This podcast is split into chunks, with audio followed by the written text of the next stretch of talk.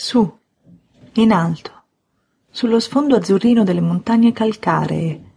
sotto il cielo fresco di una dolcezza profonda, da cielo di paesaggio fiammingo, che mi ricorda i quadri più noti di Van Hanen. La nostra casa verde dominava il villaggio,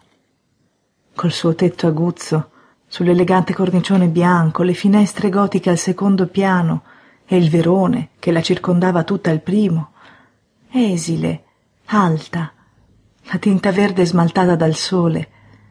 Pareva una casetta cinese di porcellana, così fresca e allegra che ancora,